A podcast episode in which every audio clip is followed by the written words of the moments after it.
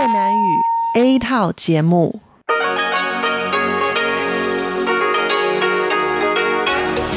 Đây là Đài Phát thanh Quốc tế Đài Loan RTI.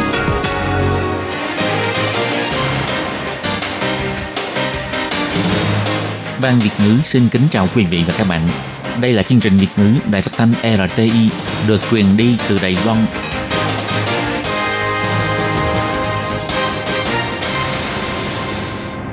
Các bạn thân mến, Hải Ly xin chào các bạn.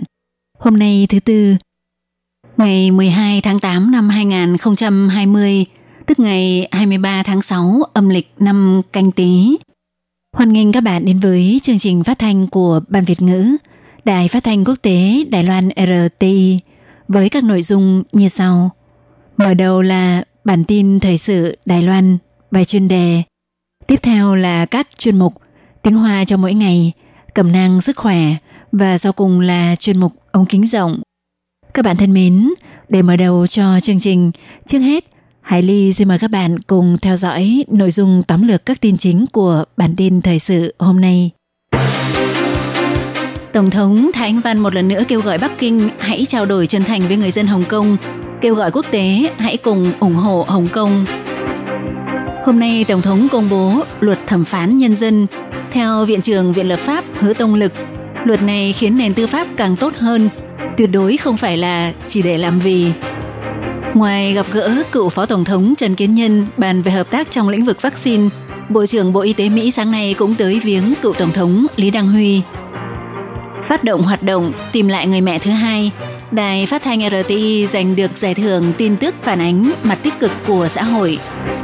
Phát hiện tài năng hội họa tại trại hè bổ túc cho học sinh tiểu học thế hệ 2 di dân mới sau 9 năm trở thành ngôi sao mới nổi của ngành thiết kế. Thuốc đông y có chứa trì gây lo ngại, Quỹ bảo vệ người tiêu dùng nhận ủy quyền giúp người dân kiểm nghiệm. Các bạn thân mến và bây giờ Hải Ly xin mời các bạn đến với nội dung chi tiết của bản tin thời sự Đài Loan hôm nay. Mới đây, cảnh sát Hồng Kông đã bắt giữ nhân sĩ đấu tranh cho phong trào dân chủ Châu Đình. Hai cha con ông Lý Trí Anh, chủ tập đoàn truyền thông Hồng Kông Next Digital với tội danh vi phạm luật an ninh Hồng Kông. Diễn biến tình hình tại Hồng Kông một lần nữa gây sự quan ngại cao độ của cộng đồng quốc tế. Vào ngày 12 tháng 8, tại Ban Thường vụ Trung ương Đảng Dân Tiến, Tổng thống Thái Anh Văn kiêm Chủ tịch Đảng Dân Tiến đặc biệt đưa ra lời phát biểu về tình hình Hồng Kông cho biết – Đối với tranh cãi về vấn đề lập pháp của luật an ninh Hồng Kông trước đây, Đảng Dân Tiến đã nhiều lần khiển trách Trung Quốc đã lập pháp bằng biện pháp cứng rắn, không đếm xỉa tới dân ý của người Hồng Kông, đã nghiêm trọng vi phạm những lời hứa với quốc tế trước đây bao gồm một nước hai chế độ, 50 năm không thay đổi. Còn việc chính quyền đặc khu Hồng Kông đã rất mạnh tay bắt giữ ông Lý Chi Anh và Châu Đình – càng cho thấy rõ Trung Quốc có thể thông qua luật an ninh được áp đặt cho Hồng Kông để trực tiếp xâm phạm đến sự tự do, nhân quyền và cơ sở pháp chế của người Hồng Kông. Người Hồng Kông tranh nhau mua báo giữa đêm khuya khiến mọi người đều cảm thấy xót xa. Tổng thống Thái Anh Văn phát biểu cho biết 台湾也曾经从威权走向民主， 我们的党员同志从党外到创立民进党，也经历过大逮捕的恐怖。 Đài Loan cũng từng đi từ chuyên chế lên dân chủ. Những đảng viên của chúng tôi, từ khi là người ngoài đảng cho tới khi thành lập ra đảng Dân Tiến, cũng đã từng trải qua bầu không khí lo sợ khi bị bắt bớ, cũng như việc truyền thông được yêu cầu chỉ theo một đường lối ngôn luận duy nhất. Chúng tôi hiểu rất rõ, người dân phản đối sự áp bức của chế độ chuyên quyền chỉ là để bảo vệ sự tự do và nhân quyền, tìm cách để ngăn chặn ý chí của người dân là vô ích, sẽ không thể thành công. Tổng thống Thanh Văn cũng một lần nữa mạnh mẽ hô hào nhà cầm quyền Bắc Kinh khi đông đảo người dân cùng đứng lên đấu tranh. Chính phủ lẽ ra cần phải tìm cách trao đổi với người dân để giải quyết sự tranh cãi, mà không phải là áp bức người dân, tước đoạt sự tự do và nhân quyền. Chỉ có đối thoại một cách chân thành với người dân Hồng Kông thì mới giải quyết được sự tranh chấp, xã hội Hồng Kông mới sớm khôi phục và bình yên trở lại. Tổng thống Thái Anh Văn cũng nhấn mạnh, với vai trò là đảng cầm quyền, Đảng Dân Tiến sẽ giữ vững lời hứa, kiên quyết ủng hộ người dân Hồng Kông đấu tranh giành tự do dân chủ, đồng thời cũng sẽ dành sự hỗ trợ nhân đạo cần thiết cho người Hồng Kông. Tổng thống cũng kêu gọi các quốc gia và các vị lãnh tụ trên toàn thế giới vốn ủng hộ Hồng Kông hãy tiếp tục quan tâm đến tình hình Hồng Kông, ủng hộ người Hồng Kông bảo vệ tự do và nhân quyền.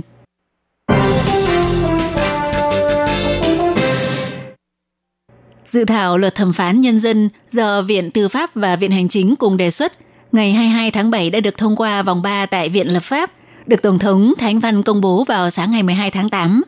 Theo đó, từ ngày 1 tháng 1 năm 2023, tất cả những công dân Đài Loan đủ 23 tuổi đều có cơ hội đảm nhiệm chức vụ thẩm phán nhân dân. Trong cuộc họp báo, Viện trưởng Viện Tư pháp Hứa Tông Lực cho biết, việc thông qua luật thẩm phán nhân dân là một cột mốc vô cùng quan trọng trong lịch sử tư pháp của Đài Loan. Trọng tâm của cải cách tư pháp trước đây là chú trọng sự độc lập của tư pháp. Trọng tâm của giai đoạn hiện tại là trong lúc duy trì sự công bằng, độc lập của tư pháp thì đồng thời cũng phải triển khai đối thoại với người dân, đáp lại sự mong đợi của người dân. Trong đó, luật thẩm phán nhân dân chính là biểu hiện cụ thể của trọng tâm này. Ông cũng tuyên bố luật thẩm phán nhân dân sẽ không trở thành kiểu chỉ để làm vì. Ông Hứa Tông Lực nói,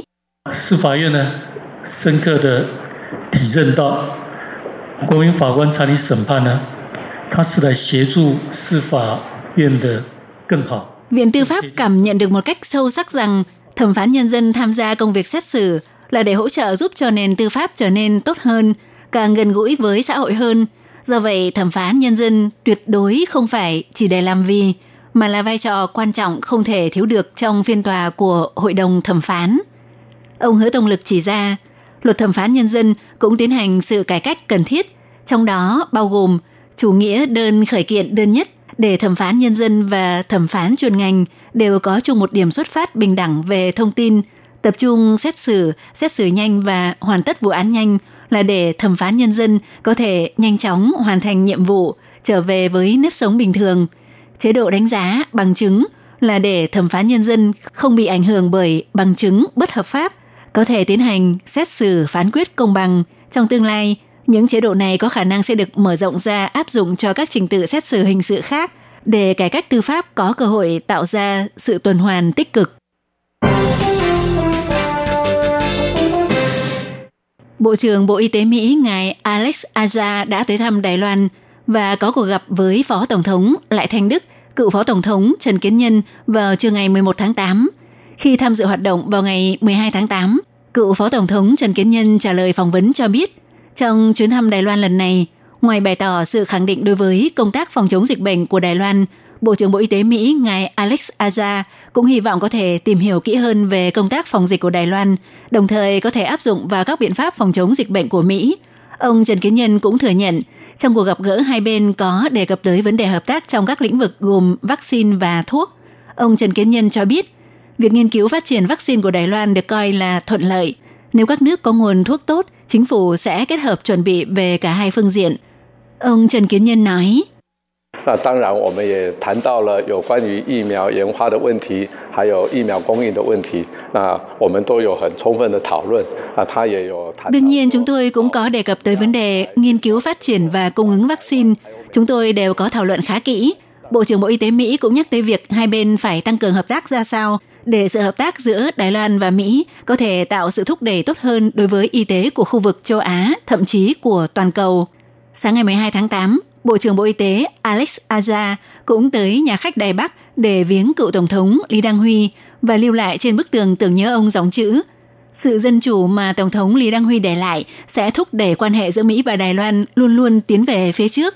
Cũng ký tên và ghi chức danh đầy đủ là Bộ trưởng Bộ Y tế và Phục vụ Dân sinh Mỹ.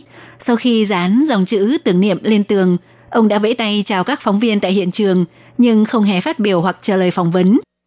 Trong bài diễn giảng tại Học viện Y tế Công cộng Trường Đại học Quốc gia Đài Loan vào ngày 11 tháng 8, Bộ trưởng Bộ Y tế Mỹ Alex Azar bày tỏ, Tổng thống Lý Đăng Huy không những là vĩ nhân của lịch sử Đài Loan, mà còn là nhà triết gia giúp châu Á và toàn cầu bước tới con đường dân chủ càng rộng lớn hơn. Ông tốt nghiệp tiến sĩ tại trường Đại học Cornell Mỹ, vô cùng yêu thích nước Mỹ.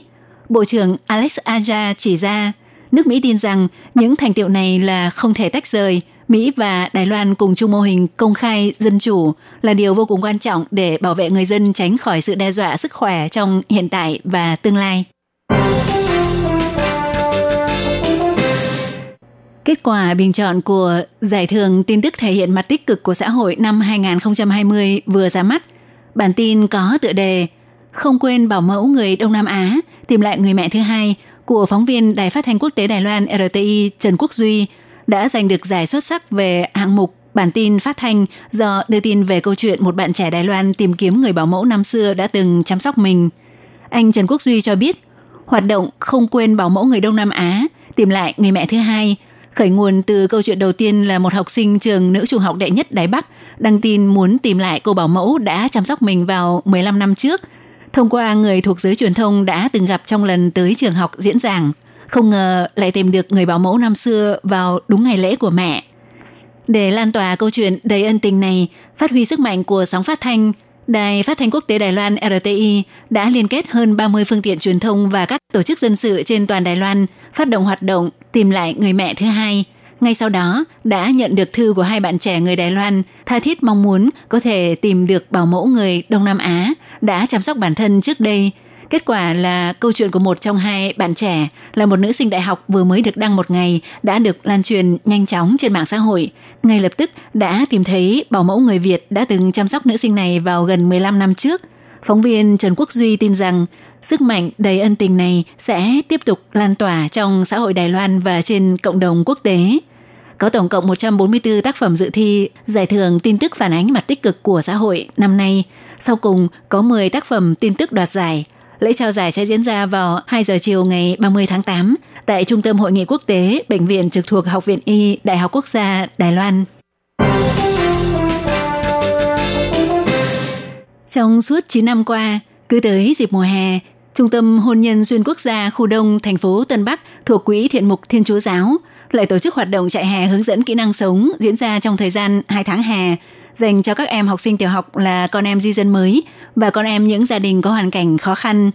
Tháng đầu tiên quy hoạch từ thứ hai đến thứ sáu hàng tuần sẽ có nhân viên công tác xã hội hoặc tình nguyện viên kèm cặp các em hoàn thành bài tập hè. Trong một tháng còn lại, sẽ bố trí các chương trình bồi dưỡng năng khiếu hoặc lớp hướng dẫn kỹ năng sống. Mỗi tuần hai ngày, bao gồm ba nội dung chủ yếu là lớp nấu ăn, lớp nghệ thuật và lớp tiếng Anh. Chủ nhiệm của Trung tâm Hôn nhân Xuyên Quốc gia khu đông thành phố Tân Bắc thuộc Quỹ Thiện mục Thiên Chúa Giáo, Trịnh Nhã Trân cho biết, khi còn học tiểu học, cô bé Tiểu Trân là di dân mới thế hệ hai người gốc Indonesia – đã cùng với các em của mình tới tham gia trại hè. Nhờ sự kèm cặp của nhân viên công tác xã hội, cô bé được phát hiện có năng khiếu hội họa và đã giúp em liên lạc tìm kiếm các nguồn hỗ trợ để tài trợ cho Tiểu Trân có thể theo học mỹ thuật. Sau đó, em đã thuận lợi thi vào lớp chuyên mỹ thuật của trường cấp 3 công lập. Hiện nay, em đang theo học năm thứ hai chuyên ngành thiết kế tại một trường đại học. Trong tương lai, sẽ theo đuổi lĩnh vực thiết kế. Chủ nhiệm Trình Nhã Trân nói, gia đình không hề nghĩ tới con mình có thể vào được trường công lập – khi biết tin, Tiểu Trân cũng vui lắm. Một phần là vì thấy có thể thực hiện được ước mơ và đam mê của mình. Mặt khác, học trường công lập có thể giúp cha mẹ tiết kiệm được tiền học phí. Chủ nhiệm Trình Nhã Trân cho biết, khi đó Tiểu Trân đã dẫn mẹ đến quỹ thiện mục tham gia lớp tiếng Trung và lớp tiếng Đài. Bà Trình Nhã Trân nói, có rất nhiều chị em di dân mới sống ở Đài Loan lâu rồi, về mặt ngôn ngữ có thể trao đổi được, nhưng về chữ viết thì cảm thấy khá khó khăn. Điều này sẽ ảnh hưởng tới việc họ kèm cặp bài vở cho con cái, thực ra sẽ gặp khó khăn. Cũng chính vì vậy chúng tôi mới muốn nói, hy vọng vào kỳ nghỉ hè có thể hỗ trợ phụ huynh, ít nhất có thể giúp các em hoàn thành bài tập hè. Chủ nhiệm Trình Nhã Trân cho biết, cuộc sống của gia đình di dân mới càng vất vả hơn những gia đình Đài Loan thông thường, cần phải khắc phục những rào cản về ngôn ngữ, về quan điểm sống cũng như sự khác biệt về văn hóa. Do vậy cha mẹ thường không để ý đến năng khiếu bẩm sinh của con cái. Bà cho rằng cha mẹ là di dân mới thực ra có khả năng dạy dỗ con tốt chỉ có điều không đủ tự tin, cho nên các vị phụ huynh di dân mới hãy tự tin lên và cần phải cổ vũ con cái đúng lúc để giúp các em có thể phát triển tốt hơn nữa. Các bạn thân mến, vừa rồi các bạn vừa theo dõi bản tin Thời sự Đài Loan do Hải Ly biên tập và thực hiện. Sau đây, Hải Ly xin mời các bạn tiếp tục theo dõi những nội dung còn lại của chương trình hôm nay. Hải Ly cũng xin phải nói lời tạm biệt với các bạn tại đây. Bye bye!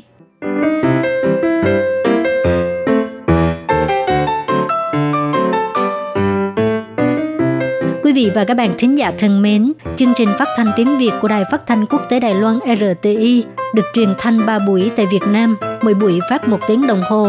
Buổi phát chính vào lúc 6 giờ đến 7 giờ tối hàng ngày giờ Việt Nam qua tần số SW 9425 kHz với sóng dài 31 m. Sau đây xin mời quý vị và các bạn tiếp tục đón nghe nội dung chương trình hôm nay.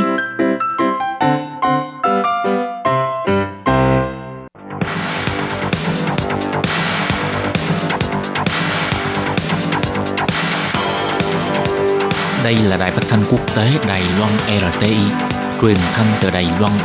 Mời các bạn theo dõi bài chuyên đề hôm nay.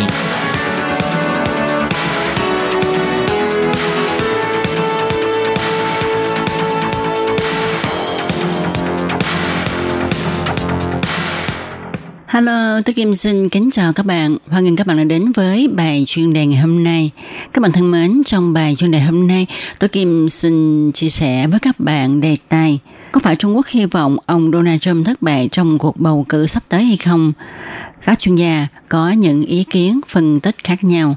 Và sau đây tôi Kim xin mời các bạn cùng đón nghe nội dung chi tiết của bài chuyên đề ngày hôm nay nhé.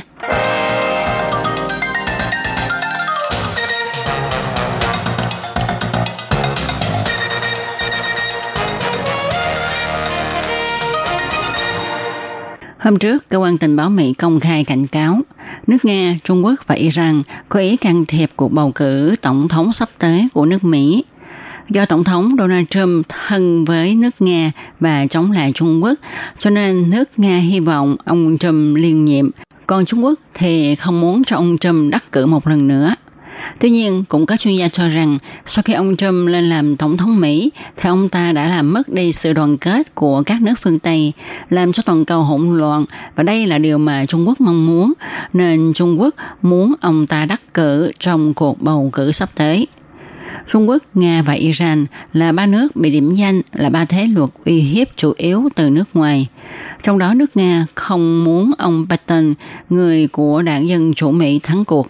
Còn Trung Quốc thì ngược lại vì cho rằng tính cách của ông Trump rất khó đoán và hay lật lọng nên không muốn cho ông Trump đắc cử. Trung Quốc luôn muốn khuếch trương thế lực, luôn tràn ép những nhà chính trị không thân thiện với Trung Quốc. Nhưng có một số chuyên gia không đồng quan điểm với giới tình báo Mỹ. Nhà quan sát chính trị Blatter cho rằng ngoài những người da trắng, nam giới và những cử tri lớn tuổi ở thôn quê của nước Mỹ ra, thì có một người luôn hy vọng ông Trung đắc cử, đó là ông Tập Cận Bình và chính phủ Cộng sản độc tài Trung Quốc. Quan điểm này khác với cách nói của Tổng thống Trump.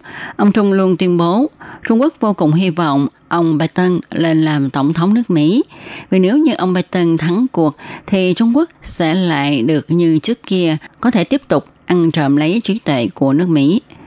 Ông Trump tự nhận rằng trước khi ông ta lên làm tổng thống nước Mỹ thì không có một vị tổng thống Mỹ nào có thể ngăn chặn được việc này. Ông ta cũng luôn cho rằng không ai có thái độ cứng rắn đối với Trung Quốc như ông.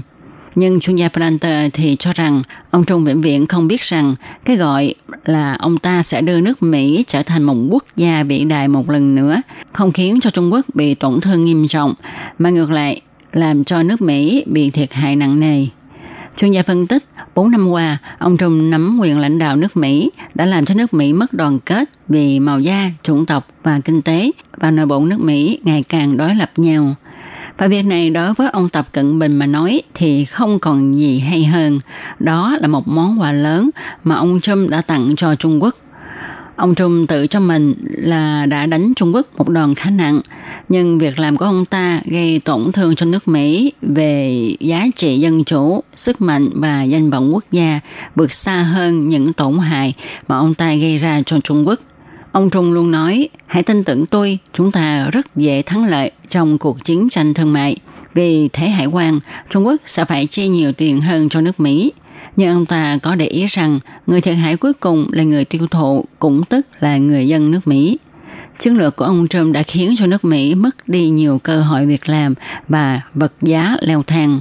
Trung Quốc nhận rõ được điều này, cho nên nếu như ông Trump tiếp tục liên nhiệm thì những tổn thất của nước Mỹ sẽ tiếp tục khuếch rộng và đây là điều mà Trung Quốc mong muốn. Nếu như ông Trump lại đắc cử lần nữa, thì cũng có nghĩa là nền chính trị của nước Mỹ nói chung và các nước liên minh sẽ tiếp tục dao động bất an. Và có lẽ đây là việc mà Trung Quốc muốn thấy. Tuy không xác định là nếu ông Biden đắc cử sẽ mang lại những thay đổi gì, nhưng nếu ông Trump đắc cử thì toàn cầu đều biết ông ta sẽ mang lại những gì cho thế giới. Các bạn thân mến, các bạn vừa đón nghe bài chuyên đề ngày hôm nay do Tố Kim biên soạn và thực hiện. Tố Kim xin chân thành cảm ơn sự chú ý theo dõi của các bạn. Thân chào tạm biệt các bạn. Bye bye.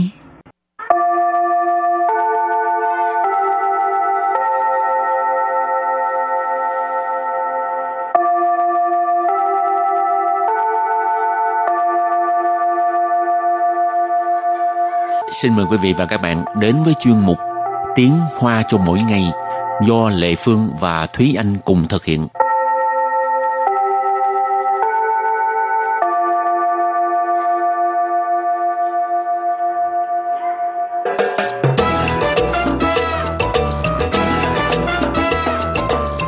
Hello, mình là Lệ Phương. Hello, xin chào các bạn, mình là Thúy Anh. Tuần trước mình học về những cái ờ, tên gọi bằng tiếng Hoa, nó Ừ. giới thiệu về danh lam thắng cảnh Ừ. của Việt Nam. Chỉ có rất nhiều bạn hưởng ứng ha. Ừ. Ừ. Thì mình cũng có nói là các bạn có thể à, gửi những cái câu thơ hoặc là hát một bài hát có tên của những cái địa danh đó rồi gửi cho bạn Việt ngữ. Thì à, à, có một bạn là đã gửi à, clip bạn ấy hát bài à, Sài Gòn mưa rơi Ừ. thì bạn đó tên là Nhã Như và một Ừ. điều rất là đặc biệt bạn đó là người Đài Loan Ừ. Thì tại vì trước đây à, à, trong một cái chuyên mục của chị Lệ Phương cũng đã có từng phỏng vấn bạn Nhã Như rồi thì Ừ. à, các bạn cũng có thể tìm lại à, chuyên mục cũ để mình xem. Ừ. còn lại các bạn khác thì chỉ comment những Ừ, cái câu thơ đúng rồi. thôi ai cũng mắc cỡ không có Ừ. bài hát cho Hơi mình tiếc, thành ra lần sau các bạn nên dũng cảm lên tự ghi âm bài hát rồi thể hiện bản thân mình Ừ. và sau đây thì mời các bạn cùng lắng nghe một đoạn à, bài hát của bạn Nhã Như Xin chào tất cả mọi người, em tên là Nhã Như. Hôm nay em xin gửi đến chương trình Tổng học tiếng Hoa một bài hát đó là Sài Gòn mưa rơi. Mời các bạn cùng lắng nghe ạ. Chiều mưa tâm tan không mưa lời, lặng lẽ cứ thế xa rời. Dường như ngày tháng mình cùng với nhau, chỉ là yêu thương nhất thời. Nghe đâu để đâu trong gió tiếng lòng vỡ tan. Những dư âm dư âm trong trái tim anh mang. Một tình yêu chắc không thể quên, Để khi tim này ngừng đau hát hay quá hát người Đài Loan. Ừ. quá khâm phục luôn cái cách học tiếng Việt của bạn đó như thế nào nếu mà các bạn muốn biết thì có thể à, hỏi lại Lệ Phương Thúy Anh mình đưa Ừ. cái, cái link mà hồi trước phỏng vấn bạn đó đó Ừ. để nghe các bạn đó chia sẻ rồi mình à, có thể tham khảo cái cách học tiếng Việt của bạn đó mình Ừ. áp dụng trong cái việc học tiếng Hoa Ừ.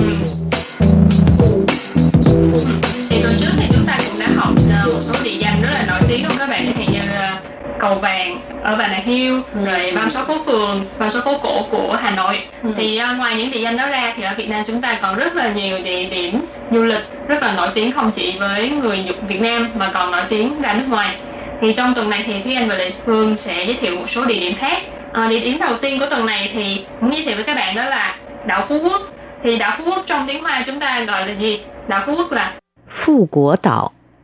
Phú Quốc tạo Phụ của tạo Ở đây các bạn có thể thấy được là nó đều là từ Hán Việt.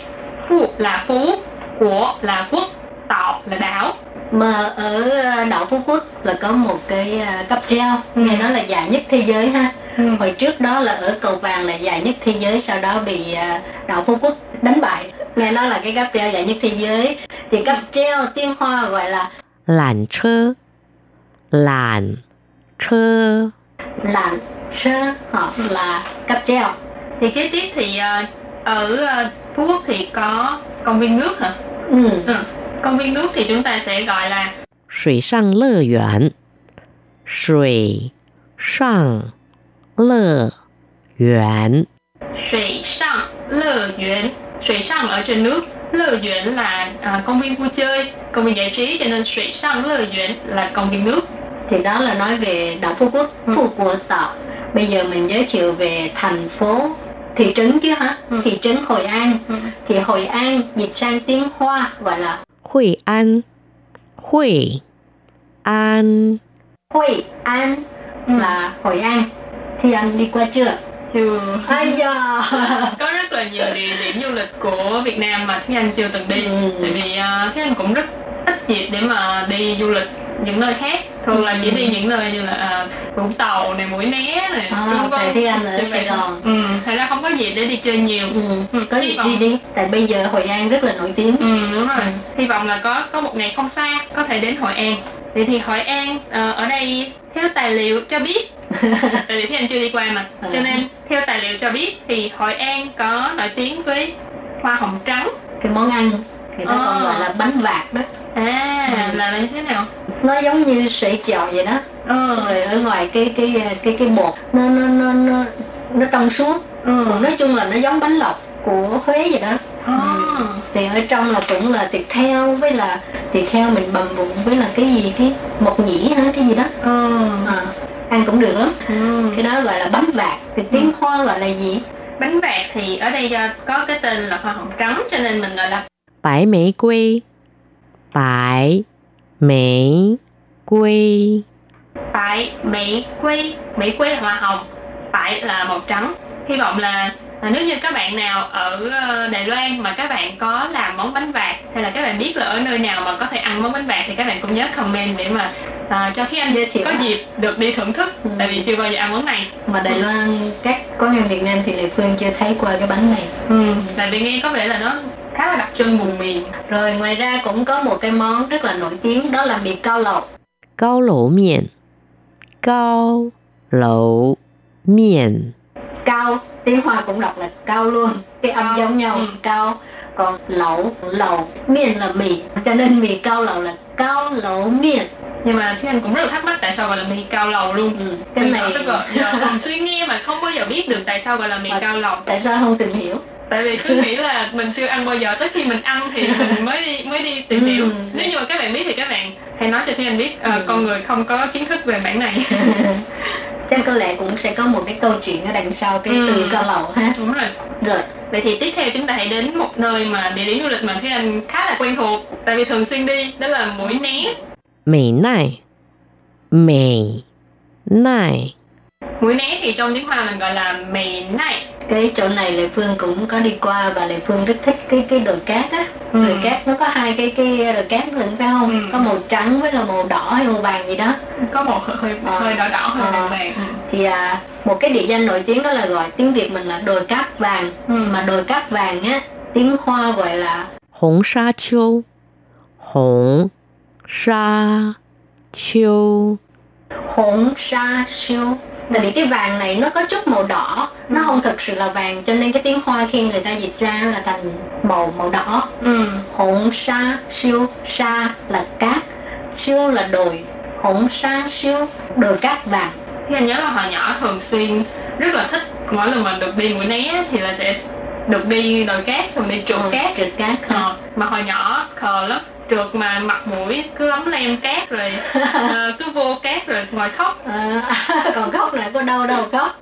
Nhưng mà cát nó vô mắt thành nó khó à, chịu. thì phương thích là tại vì ở đó có bán bánh lọc mà ít khẩu chợ nó nhỏ chút xíu à nó không giống như bánh lọc ở Huế rồi gì nó hơi bự hơn còn cái này cho nên thì phương tiếng hoa gọi là ít khẩu chợ bỏ vô miệng cái là hay rồi rất là ngon. Rồi mũi né nổi tiếng là gì? Cái gì nữa Ờ, thì mình nói tới uh, mũi né thì là một thành phố biển thì chắc chắn là cũng sẽ có đánh bắt cá. Đánh bắt cá thì mình nhớ đến cái gì? Chắc chắn là nhớ đến việc là làm nước mắm. Thì nước mắm thì mình thường xuyên nghe luôn trong ờ, cuộc sống của mình thường ngày. Yu lụ. Yu lụ. Yu lụ tức là nước mắm chế biến từ cá. Rồi và một thành phố cuối cùng mình ờ, muốn ờ, giới thiệu cho các bạn về cái cách đọc tiếng Hoa không ừ. đó là Sa Ba Sa Ba Sa Ba Sapa. Sapa thì nổi tiếng là đồi núi nhiều. Ừ. thật ra ở khu vực núi cao của Việt Nam thì có rất là nhiều à, cái đặc điểm này đó là ruộng bậc thang. Ờ. Ruộng bậc thang là tại vì nó đi theo núi rồi xong rồi nó sẽ bậc từng bậc từng bậc lên ừ. ừ. mỗi lần nhìn thấy là cảm thấy ờ, tâm hồn mình rất là thoải mái vui vẻ. Ừ. ừ. thì ruộng bậc thang mình gọi là gì? Thi thiện. Thi thiện. Thi thiện. thi ở đây nghĩa là cái cầu thang thiện là à, ruộng cho nên thi thiện là ruộng bậc thang rồi và chắc các bạn cũng biết ở Sapa là dân tộc thiểu số mà ha Ừ. từ ở đó mà dân tộc thiểu số tiếng Hoa gọi là gì dân tộc thiểu số tiếng Hoa gọi là 少数民族，少数民族， 民族 là dân tộc 少数 thiểu số sầu su miễn chủ dân tộc thiểu số. Ok, rồi bài học hôm nay xin tập chấm dứt bye bye.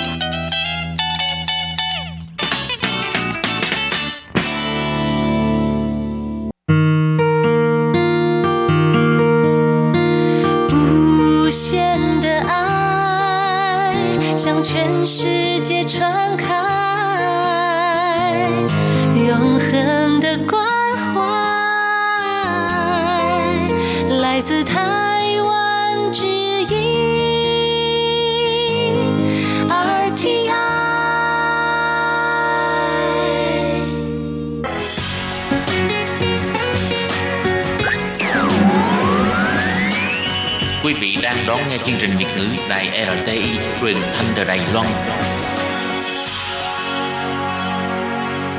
Mời các bạn theo dõi tiết mục Cẩm nang sức khỏe do Tố Kim thực hiện. Tiết mục Cẩm nang sức khỏe sẽ cung cấp những thông tin về sức khỏe cho các bạn tham khảo, chăm sóc tốt sức khỏe mình. Hello, tôi Kim xin kính chào các bạn. Hoan nghênh các bạn đã đến với chương mục Cẩm nang sức khỏe ngày hôm nay.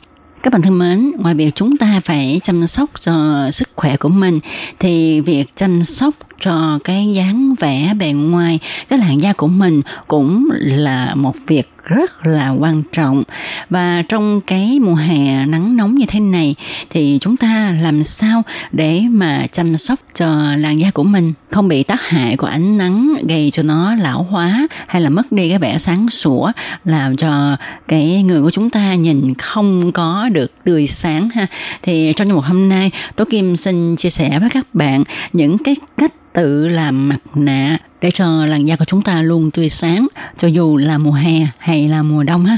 Vậy Tố Kim xin mời các bạn cùng đón nghe nội dung chi tiết của chương mục cẩm nang sức khỏe ngày hôm nay nhé.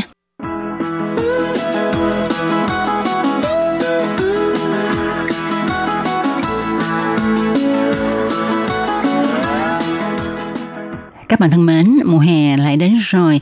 À, có phải các bạn bắt đầu lo lắng là ánh nắng gay gắt của mặt trời sẽ gây hại đến khuôn mặt của bạn hay không? Nếu như các bạn muốn có một làn da thật là đẹp thì phải tốn một số tiền lớn để mua các loại mặt nạ để đắp mặt hay là chúng ta phải đi thẩm mỹ viện để chăm sóc làn da của mình thật lòng mà nói ha thì khi mà chúng ta đi mua mặt nạ đó thì uh, các bạn như thế nào thì không biết nhưng mà tố kim á uh, tuy rằng mình sẽ coi những cái thành phần rồi à, những cái hướng dẫn chỉ dẫn trên bao bì của mặt nạ. Nhưng mà à, mình thực sự là cũng không biết là à, có những cái chất đó hay không. Và nó có thực sự là có tác dụng đối với làn da của mình hay không. Công việc đi đến thẩm mỹ viện để chăm sóc làn da thì à, tố kim cũng cảm thấy rất là sợ. Tại vì không phải thẩm mỹ viện nào cũng có những bác sĩ chuyên nghiệp để mà chăm sóc làn da của chúng ta.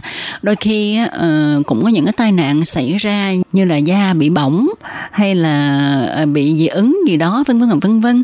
Cho nên tố kim uh, rất là không thích đi đến các thẩm mỹ viện hay là mua những cái mặt nạ về để mà đắp. Với cái suy nghĩ này cho nên hôm nay tôi Kim đã sưu tầm những cái cách làm mặt nạ với những chất thiên nhiên để cho các bạn có thể ở ở nhà tự làm, vừa ít tốn tiền nè, lại vừa không tốn thời gian à, và à, cách tốt nhất là chúng ta có thể yên tâm sử dụng thì à, sau đây á, là những cái cách làm mặt nạ bằng các loại trái cây tự nhiên và các loại thực phẩm do bác sĩ Tống Phùng Nghi hướng dẫn. Vừa kinh tế lại vừa tiện lợi.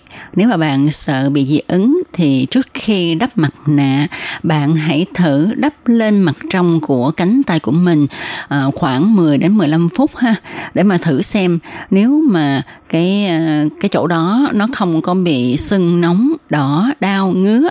À, tức là những cái phản ứng ngoài da thì chúng ta có thể là đắp lên mặt được rồi ha. Ngoài ra thì bác sĩ còn nhắc nhở mọi người á, là thời gian đắp mặt nạ không nên quá 15 phút nha để tránh làm cho da bị tổn thương. Tuy rằng đây là những cái thực phẩm trái cây tự nhiên và một điều cần chú ý nữa mà Tố Kim xin nhắc nhở các bạn trước khi mà Tố Kim chia sẻ các bạn về những cái uh, cách làm mặt nạ đó là đối với những vật liệu làm mặt nạ nếu là các loại thực vật có màu xanh thì vỏ và nước ép của nó có chất nhạy cảm với ánh nắng. Cho nên khi mà đắp mặt nạ bằng các loại này, thì chúng ta phải đắp vào ban đêm để tránh cho da không bị nám, do nó bị phản ứng với ánh nắng mặt trời ha. Thì trước hết, tôi Kim xin chia sẻ với các bạn về loại mặt nạ giữ ẩm cho da. Loại này thì thích hợp cho loại da dễ bị dị ứng. Nếu da dầu thì ta thêm vào bột đậu xanh. Nếu mà da khô thì chúng ta thêm vào sữa bột. Thì nguyên liệu chính của loại mặt nạ giữ ẩm cho da bao gồm dưa leo, bột đậu xanh hay là sữa bột. Cách làm thì vỏ của dưa leo có chất nhạy cảm với ánh sáng cho nên ta phải gọt bỏ vỏ đi nha. Rồi chúng ta cắt nhỏ cho vào máy quay sinh tố, thêm vào khoảng 15 đến 20 cc nước, đánh thành nước. Rồi sau đó chúng ta đổ ra chén, rồi chúng ta thêm vào một muỗng cà phê bột đậu xanh đối với loại da dầu hay là một muỗng cà phê sữa bột đối với loại da khô. Sau đó thì chúng ta trộn đều rồi dùng cọ quét hỗn hợp này lên mặt để khoảng 10 đến 15 phút rồi rửa mặt lại cho thật sạch bằng nước ấm hay là nước lạnh cũng được. À, các bạn nhớ là đừng rửa mặt bằng nước nóng quá nha, vì nước nóng sẽ làm bốc hơi trên da mặt của mình mà nước ở trên da mặt mình bốc hơi thì da của mình sẽ bị khô. Sau đây Tốt Kim xin tiếp tục chia sẻ với các bạn về cách làm loại mặt nạ làm trắng da. Thì loại mặt nạ này thích hợp cho loại da bị mẫn cảm, tức là nhạy cảm hay bị dị ứng, da bị áp nắng và những ai mà muốn làm cho da của mình trắng. Nguyên liệu thì rất là đơn giản, gồm có dưa hấu, sữa bột hoặc là bột đậu xanh. Cách làm thì chúng ta dùng máy quay sinh tố quay dưa hấu cho ra nước uh, khoảng 20cc. Sau đó thì đổ ra chén rồi thêm vào một muỗng bột đậu xanh hoặc là sữa bột tùy theo cái tính chất của da ha, da nhờn hoặc là da khô. Rồi chúng ta trộn đều cái hỗn hợp này cho nó sền sệt rồi đắp lên mặt thì ờ, khoảng 10 đến 15 phút rửa sạch mặt là được. Rồi tiếp theo tôi Kim xin chia sẻ với các bạn về cách làm mặt nạ làm nhỏ lỗ chân lông lại à, tức là làm cho da của chúng ta cảm thấy mịn màng hơn. Thì loại này thích hợp cho loại da bị áp nắng và là da có lỗ chân lông to. Điều chú ý là người có da dễ bị dị ứng thì không thích hợp sử dụng loại mặt nạ này nhé. Nguyên liệu thì gồm có trứng gà rồi cọ giấy mặt nạ đồ xịt nước. Cách làm á, là chúng ta chỉ lấy lòng trắng trứng gà, đánh cho nổi bọt để làm tăng độ dính của nó. Rồi sau đó chúng ta dùng cọ thoa lòng trắng trứng lên mặt, rồi đắp giấy mặt nạ lên, phun xịt nước lên giấy mặt nạ để làm tăng độ ấm.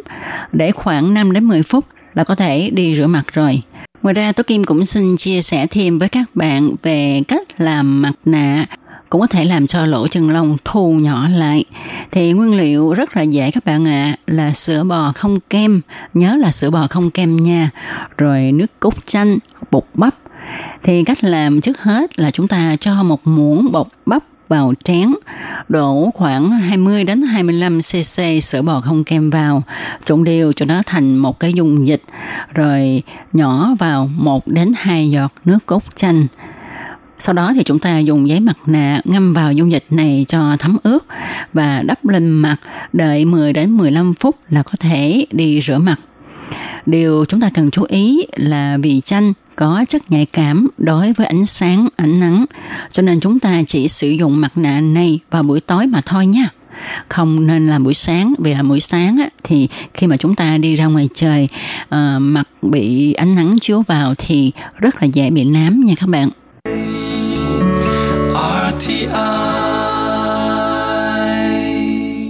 các bạn thân mến, vừa rồi chúng ta đã cùng nhau tìm hiểu về cách làm mặt nạ ờ, vào mùa hè ha để giữ cho làn da luôn sạch sẽ uh, sáng sủa và mịn màng.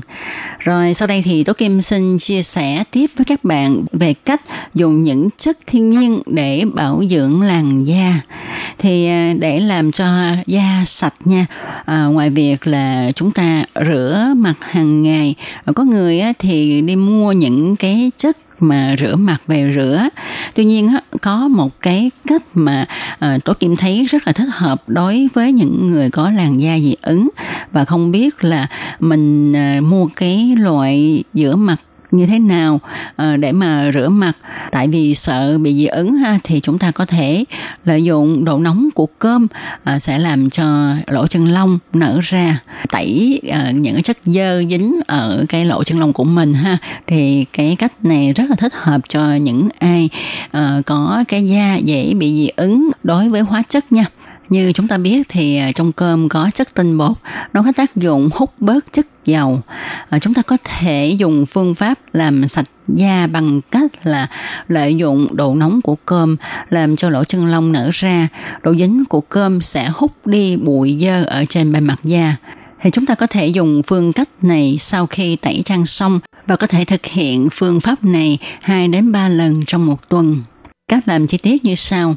Thứ nhất là chúng ta vẩy vài giọt nước lên lòng bàn tay, ra cho đều để khi ta bắt cơm không bị dính vào tay. Chúng ta lấy cơm trong nồi còn nóng nóng khoảng một nắm bằng một trái banh đánh bóng bàn rồi vò lại thành viên tròn tròn. Trước tiên thì chúng ta lăn viên cơm trên hai gò má của mình theo hướng từ dưới lên trên và từ trong ra ngoài. Ở bộ phận cam và trán thì chúng ta lăn theo đường tròn. Rồi sau đó thì chúng ta chia viên cơm ra làm hai, rồi lăn lên hai bên cánh mũi. Tất cả quá trình này được làm trong vòng 10 phút.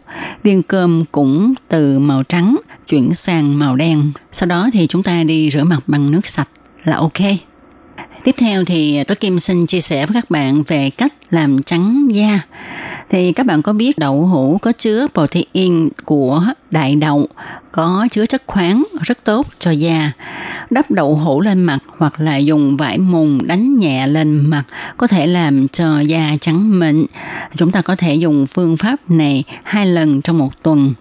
Cách làm là chúng ta cho một miếng đậu hũ non vào vải mùng và dầm nó ra cho nát. Rồi chúng ta vắt bớt nước của đậu hũ rồi cầm cái miếng vải mùng có chứa đậu hũ trong đó vỗ nhẹ lên phần cổ và mặt theo cái hướng là từ dưới lên trên nha nhớ là trước khi vỗ thì chúng ta phải rửa mặt và cổ cho sạch trước nha.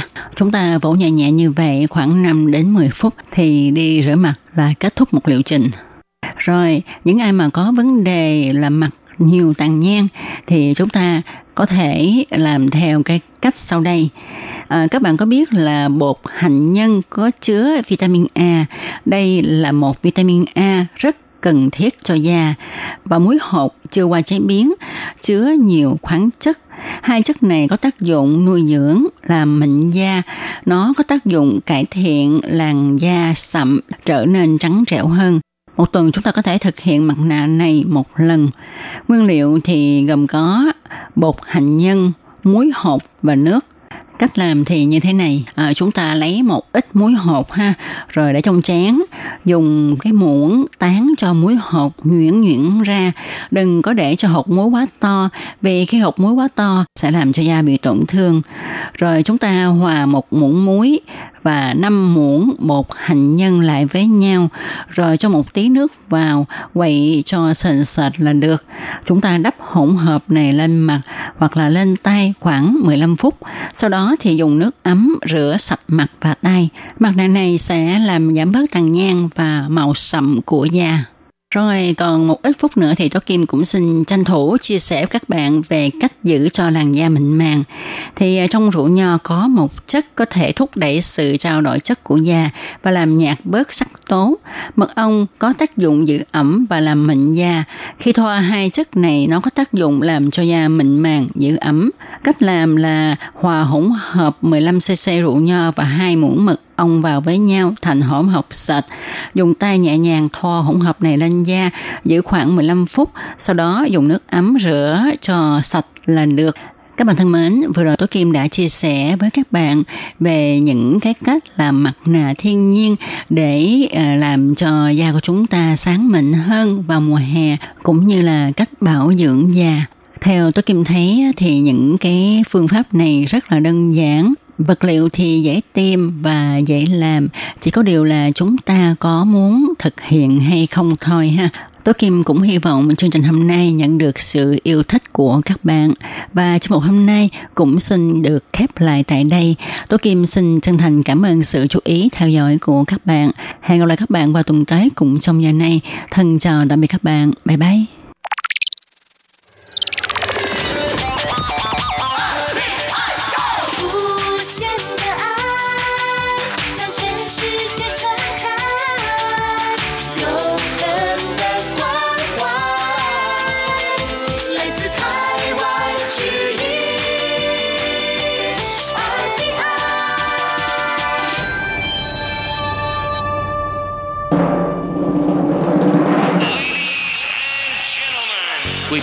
Đón nghe chương trình Việt ngữ Đài RTI truyền thanh từ Đài Loan.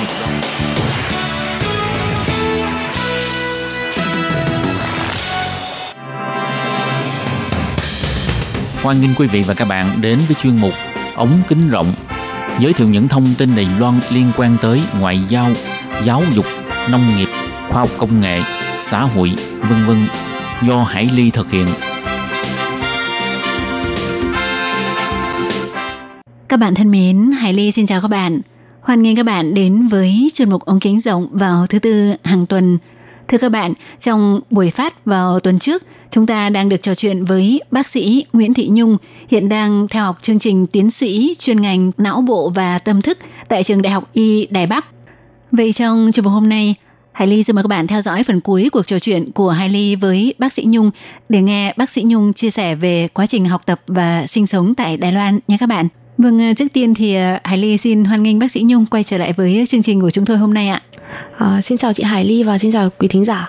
Vâng thì vào cuối buổi phát tuần trước bác sĩ Nhung đang chia sẻ với chúng ta về các cái công trình mà thí nghiệm được thực hiện trên cơ thể động vật thì uh, xin cho Hải Ly được hỏi thêm rằng từ cái nghiên cứu và thí nghiệm ở trên những cái con vật đến khi mà ứng dụng trên con người ấy, thì cái độ sai lệch của nó cái này đúng là một quá trình bởi vì gần đây ai cũng quan tâm đến covid 19 đúng không ừ.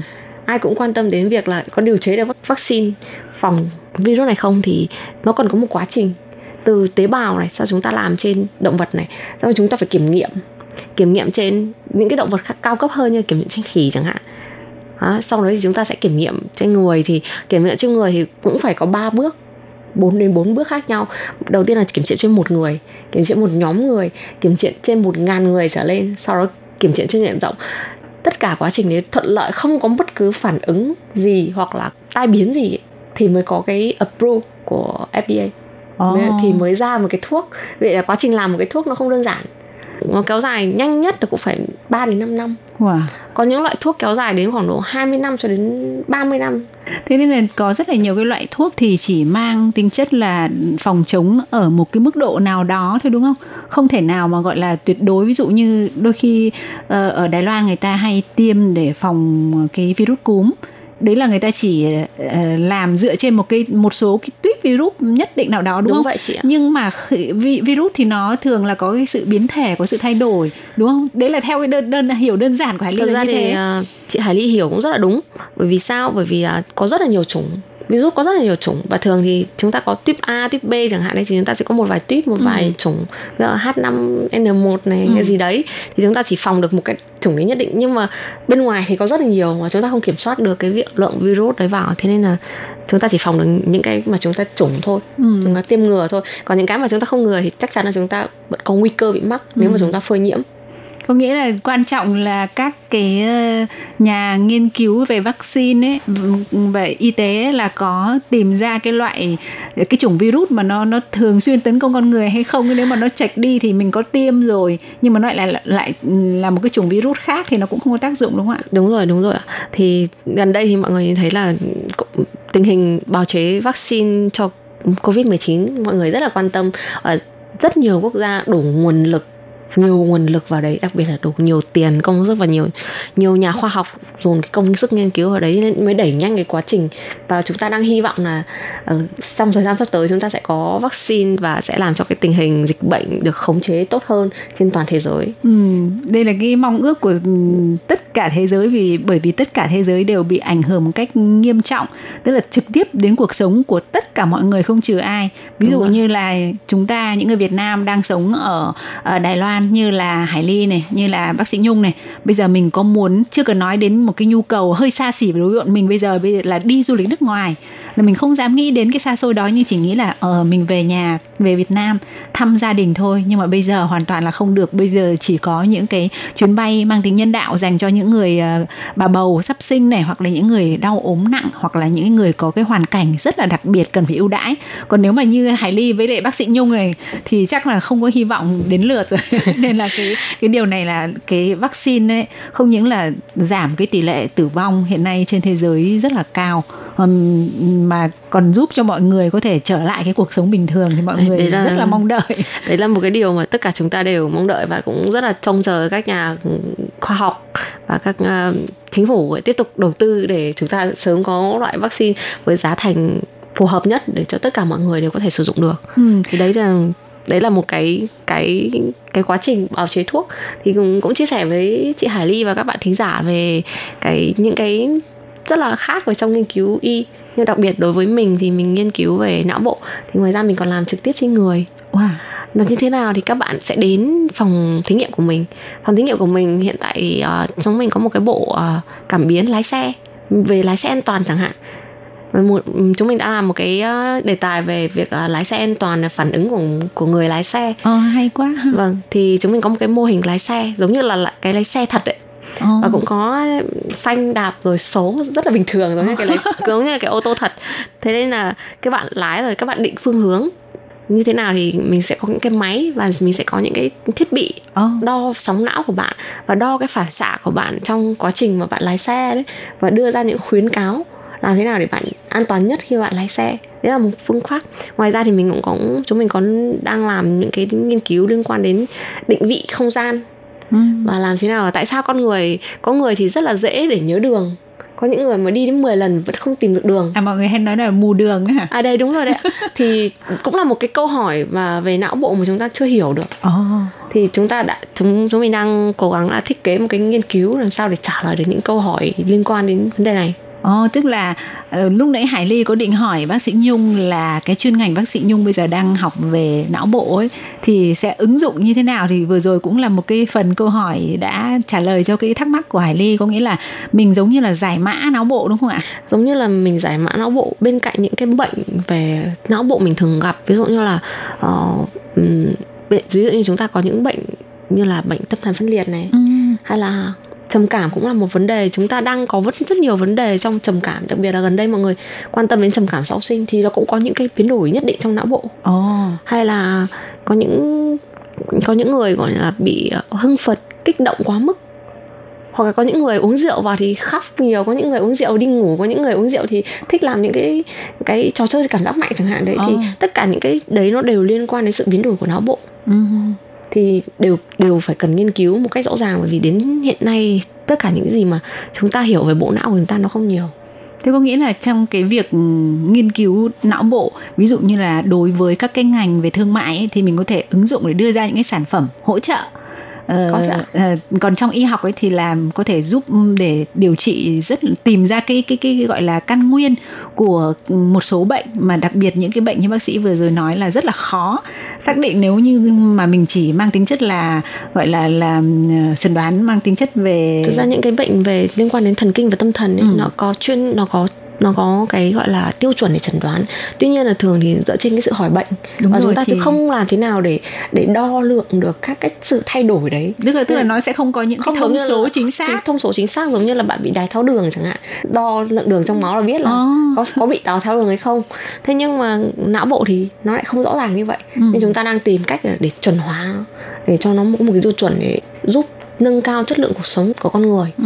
và đặc biệt là những khi mà chúng ta đang đối mặt với sự già hóa của dân số các bạn ở Đài Loan hay là các bạn ở Nhật Bản hay là những nước đang phát phát triển rồi các bạn sẽ thấy sự già hóa dân số ảnh hưởng rất là nghiêm trọng. Thì số người bị già già hóa sẽ đối mặt với những cái cái sự lão hóa về bộ não. Những bệnh như là Parkinson disease bệnh Parkinson này hay là bệnh Alzheimer thì ảnh hưởng rất là nhiều. Bị bệnh bệnh quên này rồi run chân tay ảnh hưởng rất nhiều đến chất lượng cuộc sống. Thì chúng tôi đang chúng mình đang tìm cách làm cho những cái vấn đề này nó được rõ ràng hơn Ừ. để ứng dụng thực tiễn cho cuộc sống và nâng cao chất lượng cuộc sống của con người Ừ, hóa ra là khoa học trong đó có y học là những cái ờ, lĩnh vực rất là sâu xa mà thông qua những cái sự nghiên cứu như vậy thì đã giúp cho cái ngành y tế cũng như là khoa học phát triển và hỗ trợ cho con người rất là nhiều và quay trở lại với lại câu chuyện của bác sĩ Nhung ấy thì à, được biết bây giờ là bác sĩ Nhung là đã định cư ở lại Đài Loan rồi đúng không ạ? À, dạ vâng ạ. Ừ, vậy thì không biết là đối với lại cái chuyên ngành mà bác sĩ Nhung theo học ấy thì có cái rào cản nào không khi mà mình trước đây ờ, thời gian đầu tiên là mình học ở Việt Nam sau đó mình sang học nâng cao ở Đài Loan thì nếu mà mình muốn ở lại Đài Loan và làm theo đúng cái chuyên ngành y của mình như vậy ấy, thì có cái rào cản nào không ạ? chắc chắn là có rồi chị ạ à, tại vì à, như bản thân mình ấy là một bác sĩ thực hành lâm sàng ở Việt Nam. Mà sang Đài Loan thực hành lâm sàng thì nó sẽ không khớp với cái cái tiêu chuẩn mà thi chứng chỉ hành nghề của Đài Loan. Oh. Sẽ yêu cầu mình thi một cái chứng chỉ hành nghề. Và cái này thì nó lại chỉ tổ chức bằng tiếng Trung. Cũng rất là khó. Nếu mà bạn không phải là một người mà tiếng mẹ đẻ và tiếng Trung cộng với lại có rất nhiều kiến thức về chuyên ngành Ừ. thì nó cũng là, rất là thách thức. Tuy nhiên là sắp tới thì mình cũng sẽ hy vọng là có sẽ có những cái chính sách thay đổi bởi vì là ờ, thế hệ di dân rồi thế hệ thứ hai Ừ. rất là nhiều người thì mình cũng hy vọng là những cái người có mà có chuyên môn tốt có thể tiếp cận được với với cái, hoặc là mình giống như mình thì mình có ở viện và hỗ trợ trong bệnh viện với những cái cái trường hợp khó ví dụ như là ờ, về những các bạn di dân mới hoặc là lao động hoặc là các bạn không về ngôn ngữ các bạn không tốt ấy, Ừ. thì mình có thể hỗ trợ các bạn ấy ở viện thì đấy cũng là một cái mình đang cố gắng để kéo mình gần lại với công việc trước đây của mình Ừ. tuy nhiên thì mình chuyển sang làm nghiên cứu về khoa học và não bộ thì mình lại thấy con đường này rất là rộng mở tại vì Đài Loan đang đặc, đặc biệt là trường Đại học Y Đài Bắc có một cái khoa chuyên về cái đấy chuyên về chuyên ngành của mình và đầu tư rất là nhiều cho các lab để à, làm thí nghiệm rồi những cũng như là làm các thử nghiệm thế là mình cũng thấy là đây là một con đường rất là rộng mở cho mình tiếp tục theo đuổi cái đam mê về bộ não của mình. Ồ, thực ra anh nói đến đây thì Hải Ly ờ, có một cái ờ, coi như rất là gọi là điều rất là mong ước. Là rất là muốn có những cái người như bác sĩ Nhung có cái chuyên ngành về ngành y mà lại nói được tiếng Việt. Thì người Việt Nam mình sẽ nhận được cái sự hỗ trợ rất là lớn và Hải Ly rất là mong là có một ngày nào đấy mình ở Việt ở Đài Loan mình gặp một cái bác sĩ chuyên khoa nào đấy mà nói được tiếng Việt và không có cái cái rào cản về ngôn ngữ hoặc là đứng trong một cái hàng ngũ nào đấy về về y tế của của Đài Loan. thì đây đúng là một niềm mong muốn không phải của riêng của chị Hải Ly mà bản thân mình cũng rất là hy vọng sẽ có những cái cái cái sự thay đổi nhất định và mình cũng quen một số em gọi là cư dân thế hệ thứ hai đó, Ừ. cư dân mới thì các em là thế hệ thứ hai thì có mẹ là người Việt thì các em ấy cũng có liên lạc với mình. Và các em ấy nói rằng là các em đang học ở trong trường y này rồi trường kia, các em cũng muốn trau dồi, muốn trau dồi tiếng Việt. Thì đấy chính là một cái động, nguồn lực rất là lớn và cũng sẽ trở thành hiện thực trong tương lai không xa, bởi vì thế hệ thứ hai cũng đang trong quá trình đi học rất là nhiều. Các bạn cũng rất là giỏi, cũng rất là xuất sắc trong học tập và nghiên cứu ở trong trường y. Ừ. Vậy thì uh, bác sĩ Nhung có thể chia sẻ thêm một chút về những cái ờ, kế hoạch hay là những cái mơ ước trong tương lai của mình không ạ?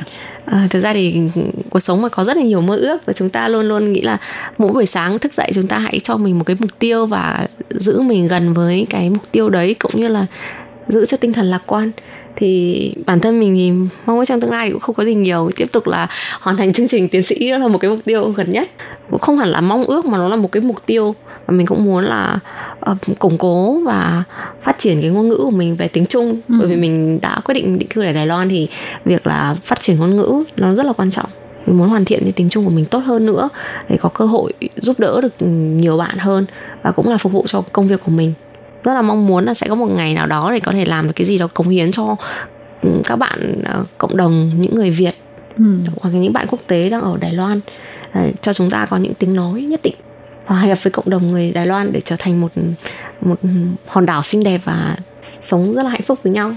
À, vâng thì à, Hải Ly cũng xin à, cảm ơn bác sĩ Nhung đã có những cái chia sẻ thực sự là mang tính chất ừ, chuyên môn và cũng à, xin chúc cho bác sĩ Nhung là sẽ thuận lợi ờ, hoàn thành cái chương trình tiến sĩ theo đúng cái dự định của bản thân và cũng xin chúc cho bác sĩ Nhung là luôn luôn xinh đẹp, hạnh phúc.